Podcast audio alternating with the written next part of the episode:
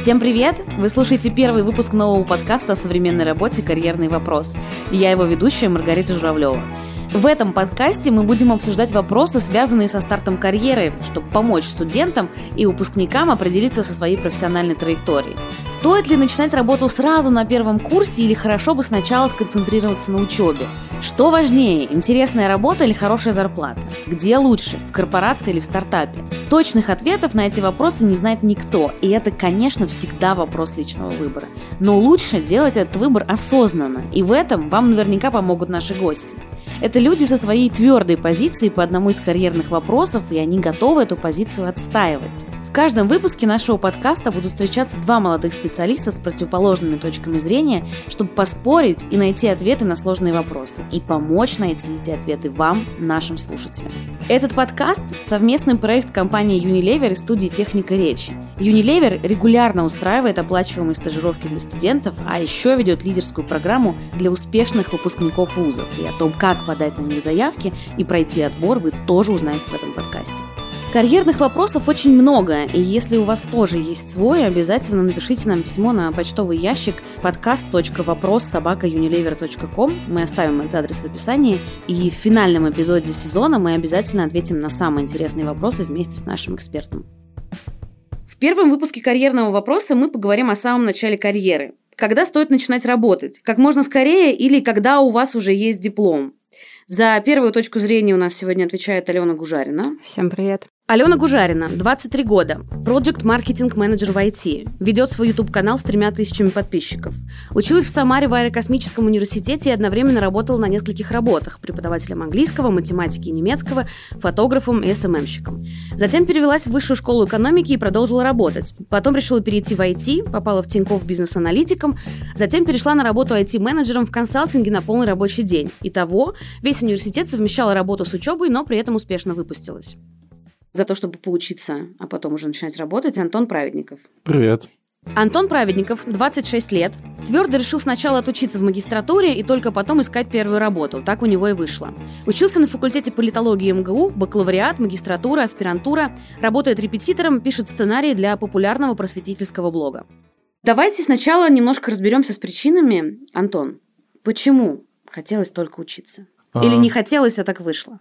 Скорее так вышло, потому что мне не очень была близка идея пытаться успеть за всем. Я довольно тревожный человек, и идея, что мне нужно успевать бежать с пар или забивать на какие-то пары, мне очень не нравилась, когда я учился. Тем не менее, я долго приходил к позиции, что надо сначала поучиться, Потому что в конце бакалавриата и начале магистратуры, когда я смотрел на своих сверстников, которые уже работают, которые уже делают очень клевые штуки, а я продолжаю читать каких-нибудь старых мужчин, мне казалось, что где-то я сделал что-то не так, повернул куда-то не туда, и надо было все переиграть. Надо было сделать что-то другое, поэтому в магистратуре я очень сильно мечтал вернуться на первый курс и все сделать по-другому. Но когда я уже начал работать, э, когда я начал сталкиваться с людьми не по учебе, а по работе, я понял, что возможность учиться 6 лет и посвящать время образованию, это было даже в некотором смысле моей привилегией, потому что я мог спокойно сконцентрироваться на учебе, я мог сконцентрироваться на выстраивании социальных связей в университете, я мог сконцентрироваться на расширении своего кругозора. И я увидел, что многие мои знакомые, которые начали рано работать, они, во-первых, жалеют о том, что в их жизни не случилось вот того, что называют студенческая жизнь, да, то есть с какими-то, там, не знаю, вечеринками в общежитии, какими-то спорами о философии до хрипа и так далее.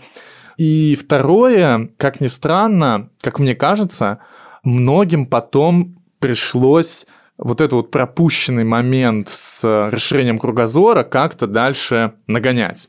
То есть, когда ты работаешь, ну, в профессиях, связанными, ну, там, с какой-то гуманитарной сферой, да, это либо образование, либо журналистика, рано или поздно ты сталкиваешься с тем, что надо знать очень широкий круг вопросов. Ну, чтобы, не знаю, там, поддержать какой-то разговор, э, заняться какой-то интересной темой и так далее. Это может быть история, это может быть там политическая система общества и так далее. И приходится тратить на это время уже работая. То есть э, тебе приходится, там, не знаю, покупать какие-то курсы, заниматься по воскресеньям, по субботам, пытаться как все успевать, переживать из-за кучи книг, которые лежат у тебя дома, и ты не можешь их перечитать, хотя тут, наверное, ты все равно будешь переживать, как бы сколько бы книг у тебя на полке не стояло.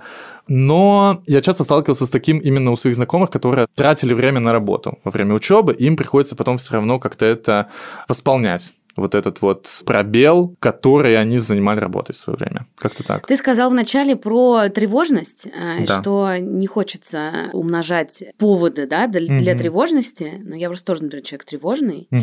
И я обычно просто еще больше набирала себе дел, еще больше тревожилась. Звучит просто очень осознанно сразу, что ты понимал, что ты не хочешь создавать какие-то стрессовые для себя ситуации, хочешь сначала поучиться. Ты можешь что-нибудь вспомнить про самое начало? Потому что, знаешь, постфактум мы как-то всегда очень склонны рационализировать, что ну вот я принял такое-то решение, я знаю, что я тревожный, я не хочу там себя подвергать э, лишним тревожным каким-то ситуациям. Ну да, вряд ли я знал в 2014 году про терапевтический поворот, но я точно знал, что многозадачность это не про меня. Причем я это понял понял благодаря учебе тоже. Потому что в университете, как только я начал учиться, я набирал кучу всяких студенческих активностей, всякие студсоветы и все такое. Я делал студенческое медиа и так далее.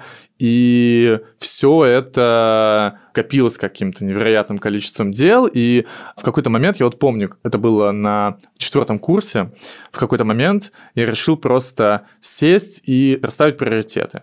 я понял, что приоритет для меня – это получить образование. Я на первое место поставил диплом и, в общем-то, как-то решил сконцентрироваться от на этого нем. все дальше получилось. Да, и от этого, да, и этого пошло все дальше. Я думаю, еще важная проблема, почему, собственно говоря, я там не работал в университете и не хотел там совмещать это еще и с работой, потому что у меня и так было куча всего. То есть, как бы, вот это то, что называется студенческая жизнь, и ее было очень много, да, и как-то впихнуть сюда, ну, такую серьезную работу, я об этом не думал. То есть я понимал, что этого не хватит. То есть придется резать, ну, там, свое медиа перестать выпускать, там, еще тексты писать, там, не знаю, какой-то активизм там это свернуть э, и так далее, и так далее. И работа, в общем, как никак не вписывалась сюда.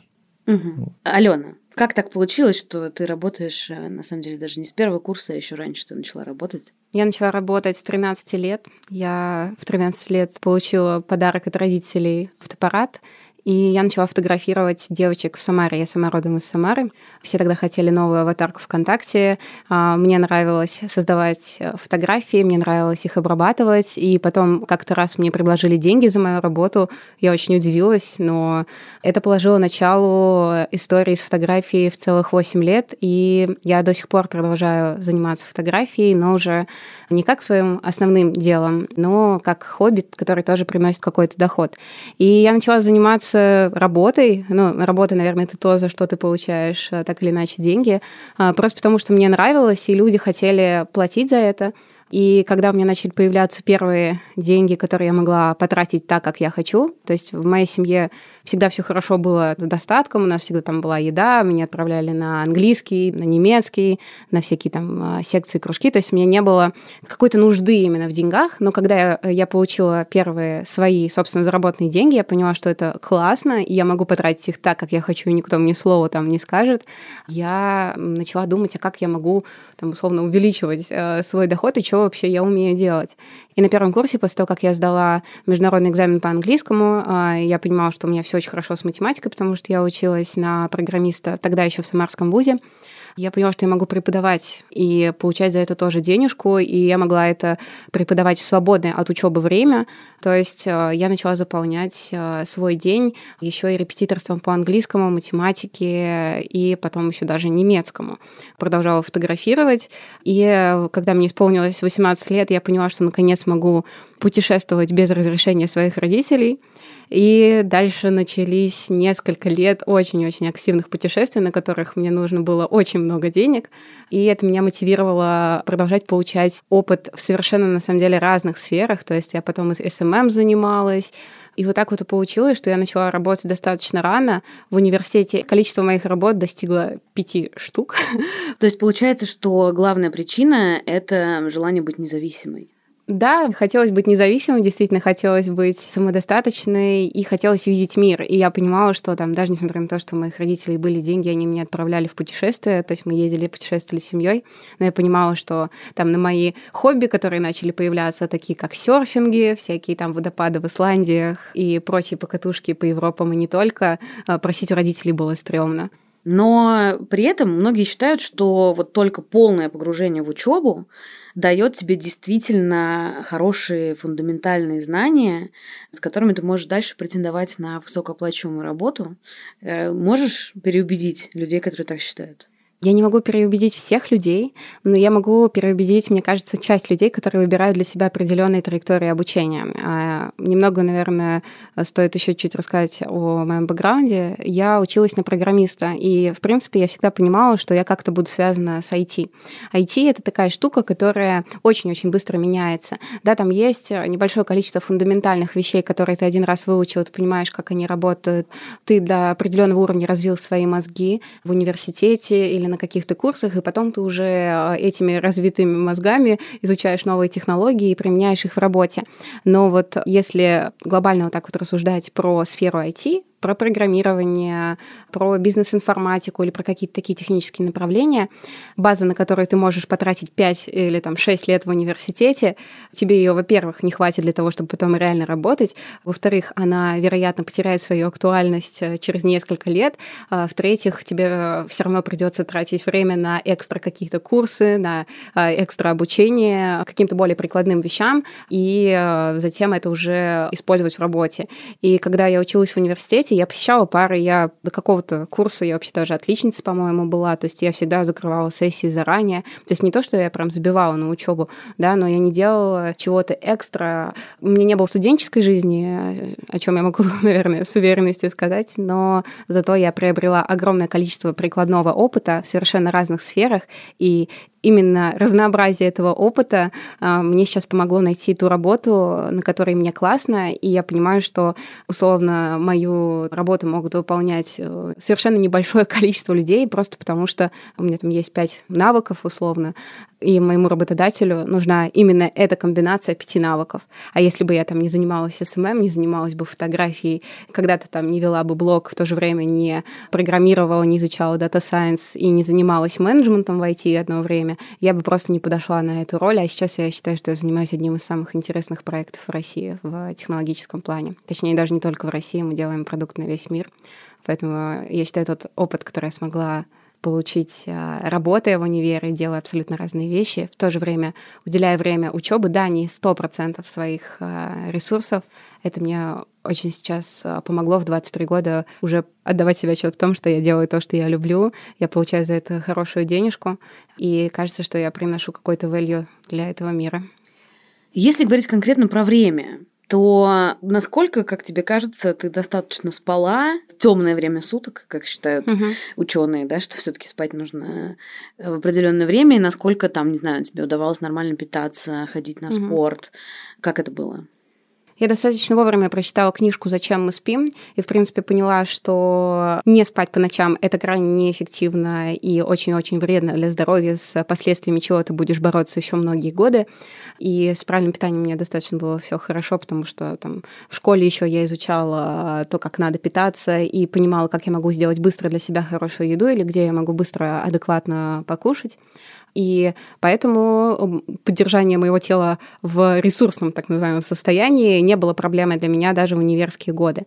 А скорее была э, сложность с тайм-менеджментом, потому что тайм-менеджмент приходилось э, делать жесткий. То есть если ты хочешь успеть поработать на трех-пяти работах в течение одного дня еще сходить на пары, то тебе нужно планировать свою логистику. И, а, например, я уже в универе начала думать, а не выгоднее ли мне сейчас поехать на такси и доделать какую-то, например, работу по универу, не дописать ли какой-то мне код, например, для универа, да, потратить больше денег, но тогда я успею, например, сделать домашнюю работу, приеду в универ, напишу какую-то контрольную, да, а потом сразу побегу бегом на работу. Да, я действительно бегала на работу в обеденные перерывы, потому что я работала так тогда на Курской, и вот вышка на четвертом курсе переехала близко к моей работе, и я не могла доехать на такси, я не могла доехать на метро, там было расстояние, которое можно в пешей доступности было преодолеть, но в пешей доступности это было 30 минут, а бегом это было 10-15 минут, и я бегала.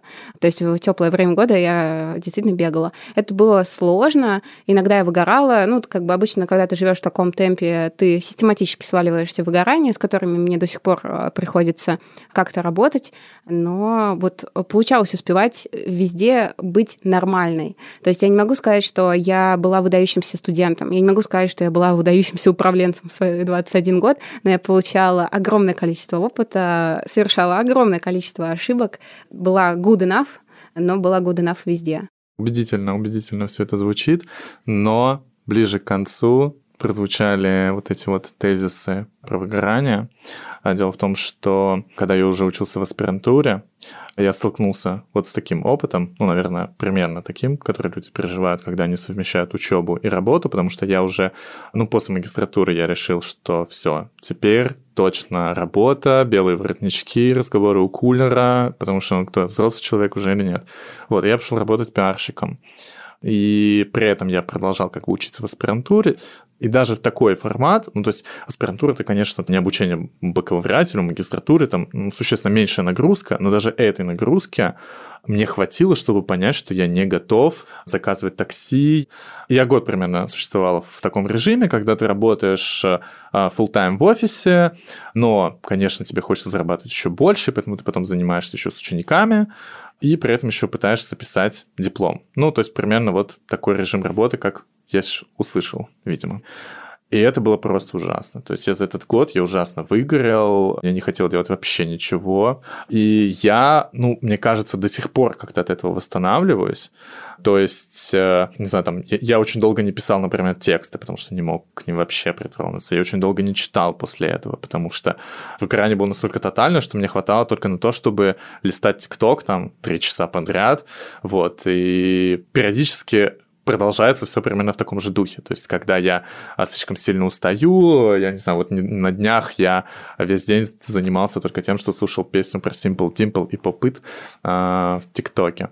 Вот. А, и, конечно, такого я бы снова не хотел. То есть это слишком, и я вообще за эти два года понял, что мне намного ближе такой более размеренный, более тихий, более спокойный график, когда ты, не знаю, можешь зайти в кофейню, когда тебе хочется, поработать, встретиться с друзьями и так далее. Ну, в общем-то, я понял, что это совсем не моя история, вот это вот пытаться все успеть, не знаю, пытаться все изучить, все прочитать, везде отметиться и так далее. В общем, мне кажется, это история, которая очень быстро нас всех ломает и вообще ведет к выгоранию. Наверное, есть люди, которым комфортно так существовать, но мне кажется, что всегда, когда человек говорит, да, я работаю по 12 часов в сутки, зато там и еще там, не знаю, хожу на какие-нибудь курсы, развиваю свои навыки, но мне все норм, все супер и так далее, где-то они все-таки лукавят, мне кажется, эти люди. Смотри, есть такая формулировка, она не очень вежливая.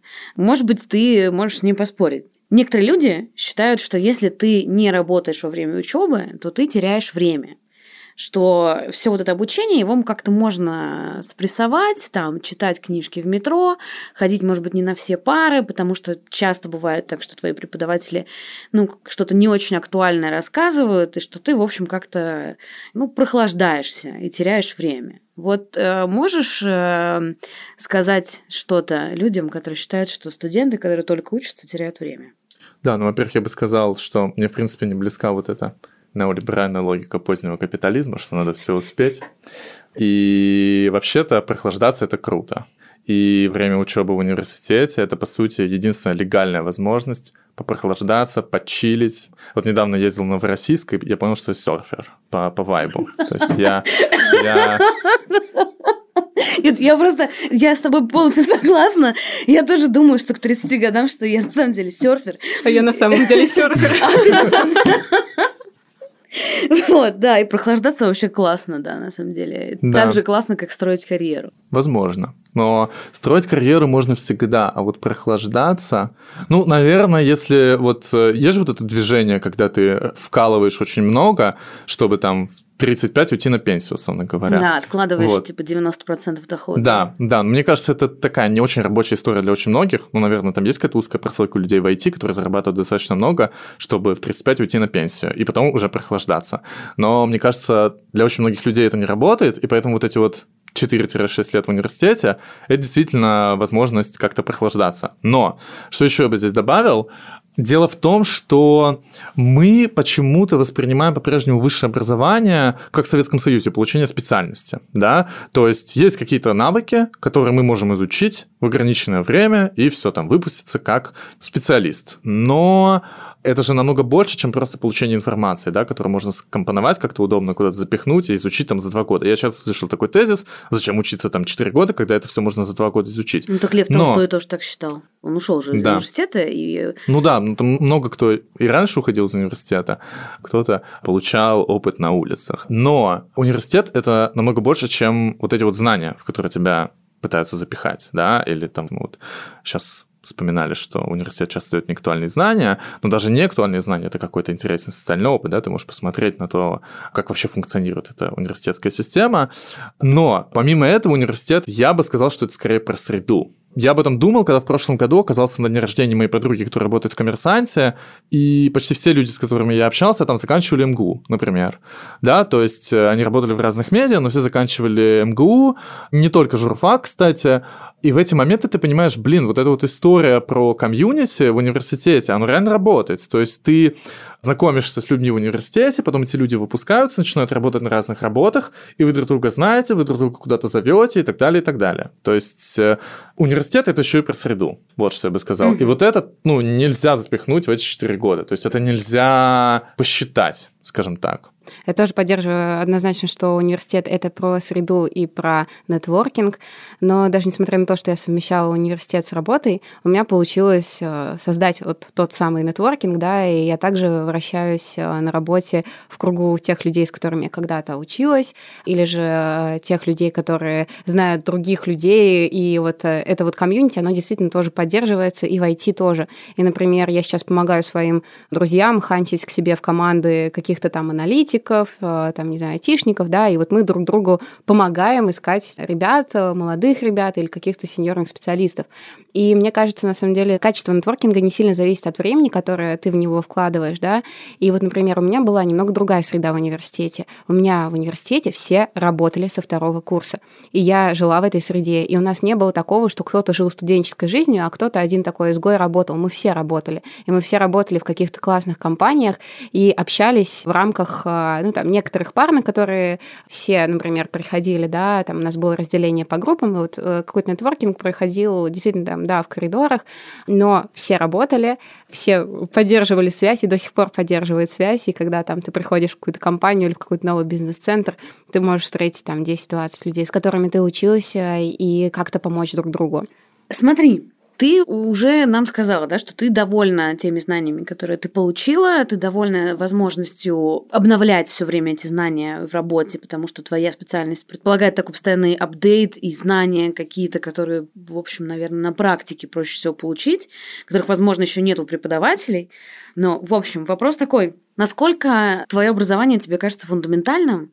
Я могу сказать, что я э, с третьего курса начала работать, я училась в МГУ, и я очень благодарна своему университету, что мне не мешали работать. Но как только начинается разговор про поздний неолиберализм, мне становится очень неловко, потому я что знаю, я, что это такое. потому что я тоже не знаю, что, то есть я могу разобрать на какие-то составные моменты, и я понимаю, что я теряюсь в этот момент, потому что я работала. У тебя бывают моменты, что ты понимаешь, что начинается какой какой-нибудь разговор про, я не знаю, Киркегора, это такая, блин, кажется, я зря пропустила модуль по философии или нет? Считаю ли я образование фундаментальным? Да.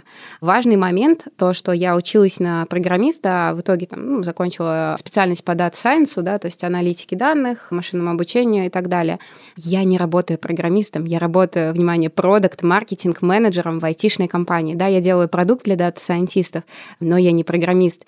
И это фундаментальное знание, которое я получила в университете, помогает мне понимать ту аудиторию, для которой я делаю продукт. Мне действительно нужно много технического бэкграунда, бэкграунда для того, чтобы делать маркетинг или заниматься развитием продукта. И те знания, которые я получила, знание тех алгоритмов, э, оно мне помогает и сейчас. И я точно знаю про своих одногруппников, про своих однокурсников, что они действительно используют те знания, которые они получили в вышке в своей работе. Но это базовая крупица, вокруг которой они только работая э, над реальными проектами смогли выстроить, там, не знаю, какой-то дом, не знаю, какую метафору здесь можно привести. То есть то образование, которое мы получаем, например, в айтишном университете, это та база, которой не хватает выпускникам каких-нибудь онлайн-курсов.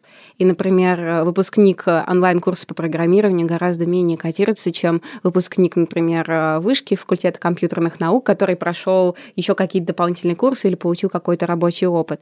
Действительно, фундамент нужен. Вопрос, хочешь ли ты фокусировать 100% своего времени на фундаменте, зная, что ты можешь потратить на него 20% времени, и это даст 80% результата, а остальные 80% ты можешь получать рабочий опыт и плюс получать за это денежки, как-то уже нормально жить, существовать, и, в принципе, начать прохлаждаться. Я прохлаждаюсь сейчас. ну, то есть э, это не режим терминатора, который сохранился со мной с университета. И мне кажется, здесь один важный момент нужно сейчас осветить, что мы воспринимаем университет как лучшие годы. Я считаю, что университет не был моими лучшими годами. Вот сейчас идут лучшие годы моей жизни. Я могу путешествовать, я занимаюсь любимой работой. У меня есть большой круг друзей, с которыми мне интересно общаться. И я считаю, что университет это был сложным этапом, который я выдержала. Университет, я имею в виду не само обучение, а именно университетское время. Сейчас я начинаю немножко прохлаждаться, я могу себе это позволить не в урон своей карьере, не в урон своему развитию, чуть в более каком-то лайтовом темпе двигаться. Антон, прекрасно ориентируясь в позднем неолиберализме и прочей современной философии, можно зарабатывать хорошо Речь же здесь не только о том, помогает ли это зарабатывать, да, ну вот знание, да, там о, не знаю, там позднем капитализме или там чтение жижик или еще что-нибудь, да, оно помогает нам лучше ориентироваться вообще в мире, где мы живем. Это не то, что можно, опять же, посчитать в деньгах, вот, это сейчас не говорю, что это вещи, которые все должны заниматься, и не надо думать о деньгах, вот. Но, как ни странно, почему-то всем кажется, что это никак нам не помогает в зарабатывании денег. Хотя какой-то, по-моему, сервис по поиску работы проводил исследование, выпускники каких университетов или каких факультетов э, в рекламе больше всего зарабатывают. И в первых местах там был философский факультет МГУ. И я тоже знаю кучу моих знакомых с философского факультета, которые делают какие-то агентства свои, там рекламные кампании и так далее. Конкретно мне, я считаю, что я как неплохо зарабатываю. В основном э, вся моя работа связана так или иначе с просвещением, с образованием. Я либо ну, репетиторствую, либо преподаю в школах э, какие-то отдельные уроки, либо какие-то лекции читаю.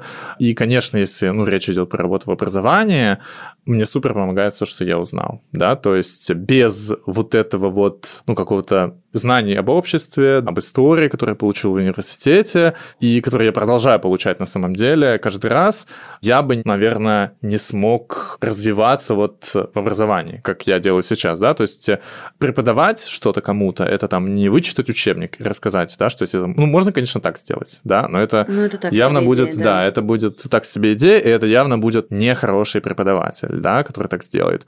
И как раз знание, да, о там разных сторонах жизни помогает мне ну, как-то выстроить обучение более понятно, да, для людей, которым я рассказываю, да. Мой любимый пример – это когда я пытался объяснить моей ученице, она была девятиклассница, она довольно быстро схватывала разные штуки, но никак не могла понять концепцию разделения властей.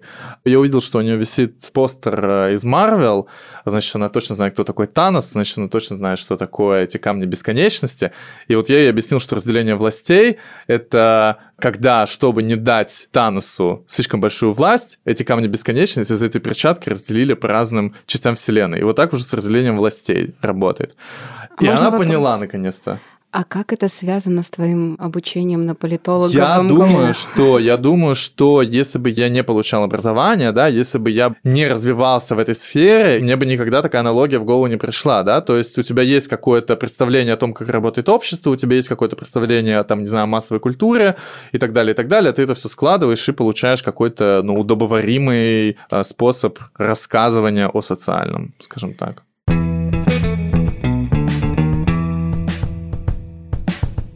Ты почти не работал, пока учился. А, как ты жил? Тебе помогали родители. Но как по мне неловко, да, в какой-то момент уже становится брать деньги у родителей карманные. Было ли такое, что, не знаю, все идут куда-то, все куда-то едут, друзья, а ты такой, блин, да, это сейчас все тяжело вспоминать на самом деле. Ну, расскажи уже... нам, пожалуйста. Да, значит, тут надо, наверное, сказать, что я москвич, и поэтому мне не нужно было платить за жилье. Я, тем не менее, довольно рано перестал просить карманные деньги. Во-первых, потому что после 2014 года все стало очень плохо, кризис, все дела.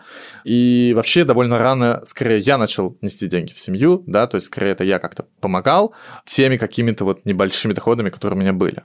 Так что я рано перестал просить деньги на карманные расходы, но их было, конечно, очень мало, да, потому что у меня было несколько учеников во время обучения, те, с которыми я мог заниматься не в ущерб учебе после университета. И какие-то стипендии. Я говорю не о вот этой вот смешной стипендии, да, там 2000 рублей, которые всем платят, а о повышенной стипендии, потому что тоже, когда ты активно участвуешь там, в студенческой жизни, в какой-то там академической работе, условно говоря, существуют у нас повышенные академические стипендии. Это какие а, примерно суммы? Это единовременная выплата в 50 тысяч рублей, и потом тебе еще платят в течение семестра по 10 тысяч рублей, как бы сверху твоей основной стипендии. Ну, то есть получается около 12 тысяч. Ну, то есть тоже как бы можно чуть чуть-чуть жить было все равно как бы тяжело, то есть я не всегда получал эту повышенную стипендию. Часто такое бывало, когда, не знаю, там ребята собираются куда-нибудь в Лондон или в Берлин, или еще куда. Я никогда не был в Берлине, вот, потому что никогда не было денег, чтобы куда-то путешествовать. У меня были деньги попутешествовать только в Южное Бутово к своим друзьям и выпить там самый дешевый виски и столичное столичная водка – это то, под чем прошла моя студенческая жизнь. Однажды мы отмечали Новый год, у нас была только водка «Пять озер» и чебупели. Все. Вот, это, то есть, был весь новогодний стол. Я, кстати, да, не жалею, это интересный опыт, но я не буду говорить, что это круто, что клево, что я был бедным и все такое, потому что на самом деле я чувствую, что вот эта вот история про то, как я буквально резал все свои расходы, она дает о себе знать даже сейчас, когда у меня деньги есть. Я вот только недавно перестал сильно переживать, когда я покупаю джинсы в Uniqlo за 3000 рублей, потому что я долго думал, блин, 3000 рублей, да, там надо найти по скидке, да, готов ли я потратить такие деньги на джинсы. Вот, мне очень долго почему-то казалось это большой расходной статьей. Или мне запомнилось в магистратуре, мне там уже там 23 года, года, но я все равно зарабатываю очень мало, и для меня стало такой серьезной инвестицией купить себе термос за полторы тысячи рублей, чтобы наливать туда чай, и чтобы мне не приходилось покупать чай где-то в каких-то местах, да, там в том же Макдональдсе, не знаю, за 60 рублей. Чай в термосе позволяет тебе автономно находиться в городе определенное количество часов, э, в библиотеке работать, писать там свою диссертацию и так далее. Сейчас все, конечно, я это вспоминаю с ужасом.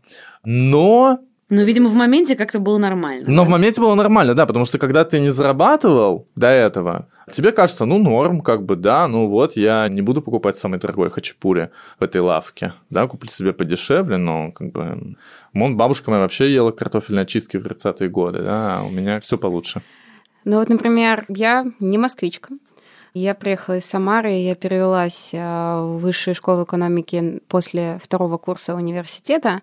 И когда я приезжала в Москву, я хотела другого. Я не хотела кушать картофельные очистки, я понимала, что это очень большой город с огромным количеством возможностей, и эти возможности доступны, в принципе, и мне тоже. То есть я никогда не думала, что там э, человек, э, там, не знаю, с какими-то задатками образования из так называемой провинции может получать меньше, чем тот же самый москвич. Когда я приезжала, я хотела и чувствовала в себе силы работать, хорошо учиться и э, кушать хороший хачапури. И мне кажется, такая мотивация есть у многих ребят, которые приезжают в Москву. Они, мне кажется, понимают, что они могут пойти, там, не знаю, даже в свободное время работать продавцом или там развозить какие-то заказы, да, то есть делать не работу, которая как-то поможет им потом в карьере, но делать работу, которая поможет им жить на каком-то нормальном уровне. И вот э, мы говорим, с одной стороны, про выгорание от переработок, выгорание от достигаторства, а ведь от такого существования, ну не вот уж прям в бедности, да, но Но когда ты постоянно думаешь о деньгах, когда ты постоянно думаешь, как сэкономить, когда ты постоянно э, думаешь, какой чай тебе подешевле купить, мне кажется, даже меньше остается времени на творчество, на какое-то рассуждение о той же самой, не знаю, политике, изучение литературы. Я вообще считаю, что развиваться очень круто из состояния комфорта. И когда я переехала в Москву, первое, что я сделала, это нашла такую работу, которая мне состояние комфорта обеспечивает, да, чтобы я могла больше времени тратить на вещи, которые считаю важными, будь то работа или учеба, и меньше думать о каких-то бытовых штуках. Да, то есть, мне кажется, это тоже не всегда самый лучший вариант жертвовать своим комфортом, жертвовать э, своим питанием э, или качеством алкоголя, который ты употребляешь э, в пользу науки. Ну, я здесь вообще согласна с Аленой, потому что я не знаю, что хуже. Выгорание от того, что ты перерабатываешь, или постоянный такой невроз от того, что ты пытаешься понять, как одной купюрой, не знаю, в тысячу рублей заплатишь за одно, другое, пятое, десятое. То есть меня лично в очень сильное состояние тревоги вводит отсутствие денег. Я не переживал так сильно из-за денег. Я могу сказать, единственное, что меня периодически тревожило, ну, это какие-нибудь долги, да, когда ты взял долг там у своего товарища, и вроде как надо уже вернуть, а ты там не можешь, потому что у тебя нет там лишней тысячу. Это меня тревожило, но такое случалось не часто. То есть все равно, ну, я, наверное, красочно описал свою бедность, это, конечно, было не настолько все плохо. Ну, были моменты, когда, конечно, у меня не было 300 рублей, чтобы пообедать, но это было не часто. Какие-то базовые потребности, конечно, были удовлетворены. Но я бы не сказал, что вот этот вот выбор купюры затрачивал у меня очень много времени, который меня отвлекал там от чтения Бакунина, там Платона или еще что-нибудь в этом духе. Но если ты работаешь, то у тебя точно не будет на это времени. Ну, вопрос спорный. Да, тут, наверное, нет единого ответа. Я до сих пор когда у меня вдруг по какой-то причине заканчиваются деньги на карте, я понимаю, что у меня есть э, один процесс, который в моей голове запущен, это как найти эти деньги, как мне там их умнее потратить, да, чтобы мне хватило на все, что мне нужно. И я тоже не могу находиться в многозадачности, то есть я могу быстро переключаться между разными делами, а, но вот как раз-таки такой процесс э, думания, как тебе выжить, это для меня есть многозадачность. И я стараюсь как можно скорее закрыть э, в таких ситуациях свой финансовый вопрос, вопрос и спокойно начинаете заниматься жизнью, а не думать, как ее себе обеспечить. Я бы здесь еще добавил, что в этот период жизни, как правило, твои потребности намного меньше, чем, не знаю, спустя какое-то время. И ну, это как бы неплохо, 25, когда тебе, тебе уже хочется, там, не знаю, жить покомфортнее. Но это такое время в жизни, так бывает. Я, наверное, если бы у меня была возможность прожить снова тот момент жизни, я бы, наверное, снова выбрал, не знаю, там, разговоры с друзьями, скажем так, чтение книг и так далее, а не там какой-то повышенный уровень комфорта, да, там такси комфорт, а не эконом. Чем... У тебя не было э, ситуации, когда тебе родители говорили, Антон, хватит Бакунина читать до пяти утра? Может быть, ты все-таки пойдешь работать? В этом плане моя семья меня поддерживала, что мне надо получить образование. Это вообще есть такая, мне кажется, черта у поколения вот наших родителей. Они считают образование очень важным, и им вообще не близка вот эта история про то, что можно там нормально зарабатывать без образования, и вообще там то, что оно не надо. Да, для них образование – это статус, для них образование – это то, что должно быть обязательно, и до поры до времени они готовы мириться с тем, что, например, ты живешь там с ними в одной квартире, и, не знаю, там, они готовят тебе завтрак, потому что, ну, ты занимаешься важным делом, как бы с их точки зрения. И очень часто, я вот, по крайней мере, слышал очень много от своих друзей, что они скорее сталкиваются с проблемой, что родители говорят им, зачем ты работаешь, вместо того, чтобы учиться, да, то есть да, почему хочу спросить у у тебя было такое, что родители говорили, слушай, ну, мы тебе поможем, давай немножечко поспокойней, давай ты поучишься. Были моменты, когда я в каком-то истеричном припадке иногда звонила маме, когда у меня там что-то не получалось с экзаменами, да, но это не факт, что у меня бы с ними получалось, если бы я не работала, да, и она говорила, что давай ты сейчас, например, этот месяц там меньше, может, поработаешь, сфокусируешься на сессии. Но на самом деле мои родители очень поддерживали меня в том, что я работала по очень простой причине, которую я сейчас осознала и которой очень хочу поделиться. Мне кажется, она будет релевантна многим ребятам, кто сейчас вот стоит перед таким выбором. Когда я пошла в университет, я, если честно, уже понимала, что я не буду программистом а я получала образование программиста. И я знала, что этот опыт мне сто процентов как-то пригодится, ну а дальше мне придется идти в какую-то другую сферу. Но я не понимала, куда. Перспектива писать код 24 на 7, ну или хотя бы там с 9 до 5 вечера, меня пугала. И я знала, что если я сейчас не пойму, что мне надо, я просто попаду туда, куда могу.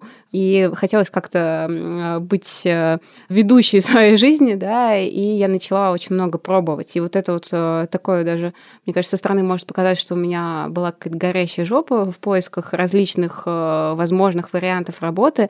Она была обоснована тем, что я понимала, что по образованию потом, именно вот по специальности так называемой, я точно работать не буду. Либо же буду, если только, ну, типа, придется. Вот, и моей мотивацией была попробовать как можно больше, и мои родители тоже меня очень хорошо понимали. Моя мама вот особенно, папа у меня менее чуткий человек, она мама понимала, что какая из дочки программистка. Она понимала, что мне куда-то, возможно, надо в менеджеры. Она мне даже об этом когда-то говорила, и я даже когда-то была менеджером, я проходила через этот путь, потому что послушала маму, и мне, в принципе, показалось э, это интересным, и начала откликаться. Вот. И они в этом плане меня поддерживали. Иногда даже говорили, что я молодец, что было очень приятно. вот. Даже, ну, на самом деле, чего уж я тут лукавлю, мои родители действительно там очень и в голос, и невербально как-то показывали, что они гордятся мной, что я так много делаю во время универа. Но... Дорогие родители, mm. если вы нас сейчас слушаете, пожалуйста, поддерживайте выбор своих детей. Но тут важный момент, что я всегда знала, что у меня есть подушка безопасности.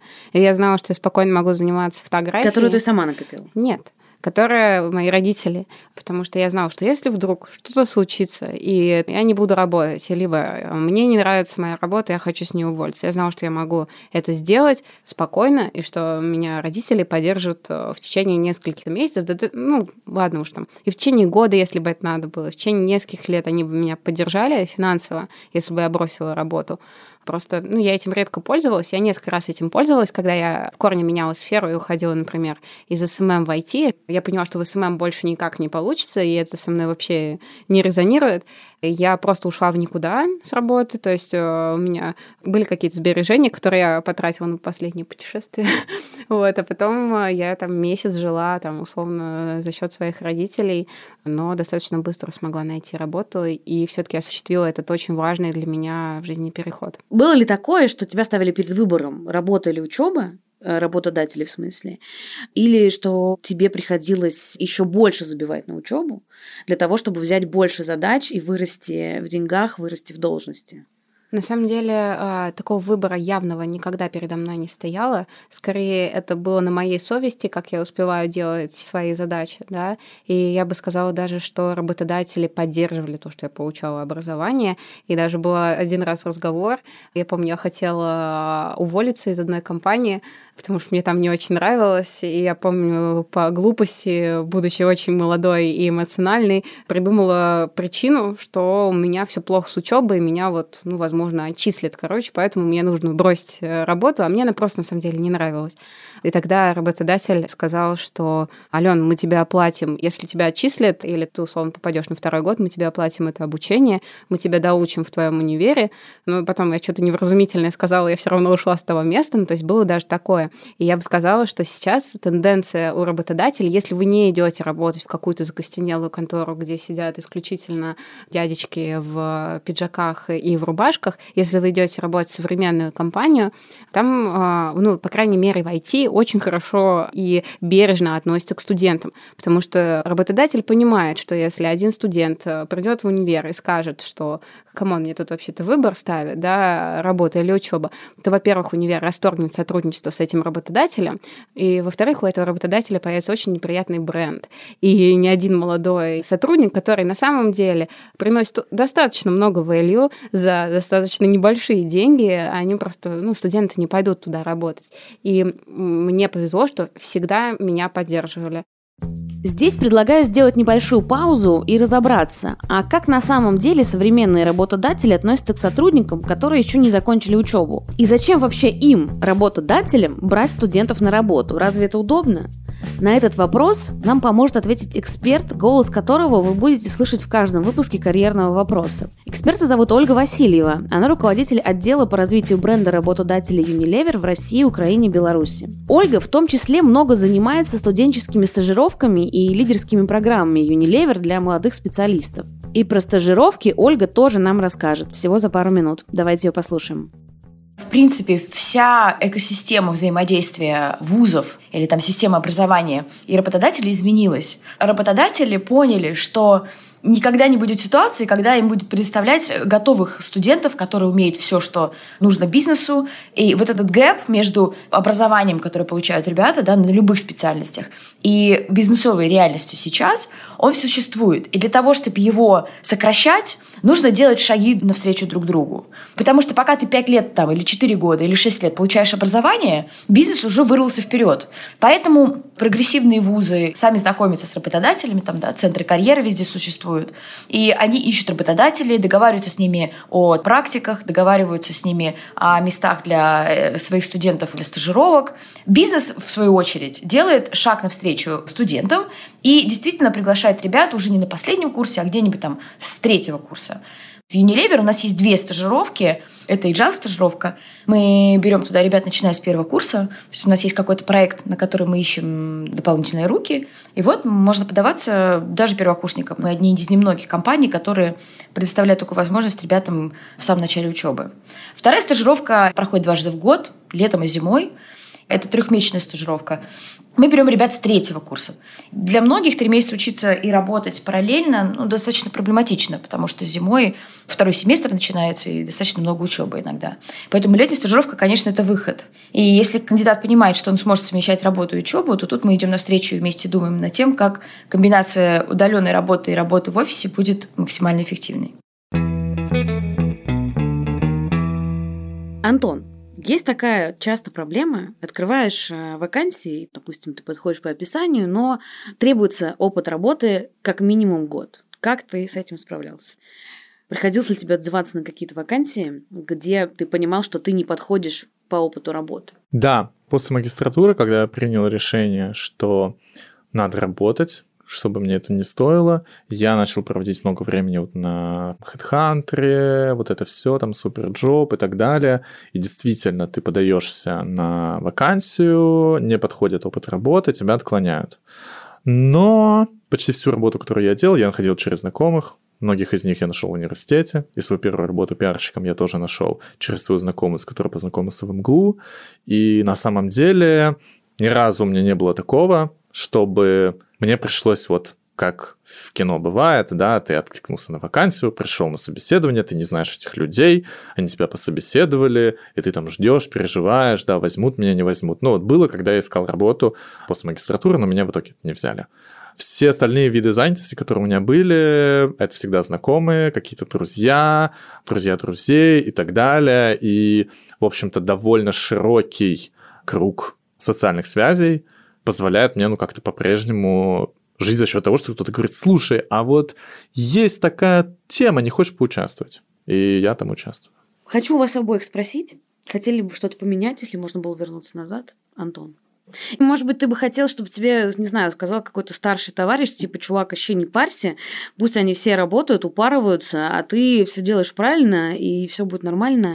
Да, да, это действительно так, потому что какое-то время я сильно переживал из-за этого, что мои какие-то знакомые растут, зарабатывают деньги, да, и так далее, а я вот, не знаю, покупаю три чикенбургера, чтобы пообедать, да, потому что они стоят по 50 рублей.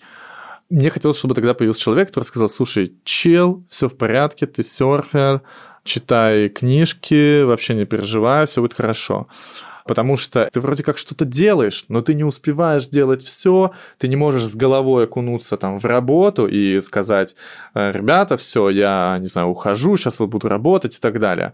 Ты все равно должен учиться в университете. И это заставляет тебя постоянно стрессовать, потому что, с одной стороны, ну, учеба в университете сама по себе довольно большой стресс, да, а тут ты еще стрессуешь из-за того, что там вроде как тебе надо искать какую-то работу, и у меня был очень большой пиетет перед моими однокурсниками, которые там, я отпросился от начальника, начальника там на эту пару и все такое. Думаю, блин, нифига себе, серьезно. А потом я как бы сам устроился в офис, и я подумал, нет, Николы знову, не хочу я больше работать в офисе. Вот я два года отработал, и, наверное, в офисе никогда работать больше не буду. Угу. Алена, ты хотела бы что-то изменить? Не знаю, тоже очень действительно сложный вопрос. Мне сейчас очень нравится то место, в котором я сейчас нахожусь, да, и те времена были сложными. Наверное, я бы хотела больше поддержки и веры в себя от себя самой, потому что было сложно, и я не была уверена в том, что все будет ок и все получится. Да я даже сейчас не уверена, что все ок и все получится. Ну, то есть ты не знаешь, как бы было по-другому и что бы было по-другому, да. Я бы точно пошла бы работать, сто процентов. Я бы вот себе бы сказала, Алена, иди работать, не думай об этом, пробуй как можно больше. И мне нужно было пробовать, мне нужно было совмещать. А, я бы точно не отменила свой опыт путешествий, потому что благодаря ним я действительно серфер, и я обожаю серфинг. Это часть моей жизни, которая приносит огромное количество удовольствия. Грубо говоря, ничего бы не поменяла. Сказала бы, что э, это твой путь, таков путь, как говорил один из моих начальников. Вот. Это был сложный путь, и, наверное, он очень много меня научил и помог оказаться в том месте, где мне хорошо, и я могу почилить.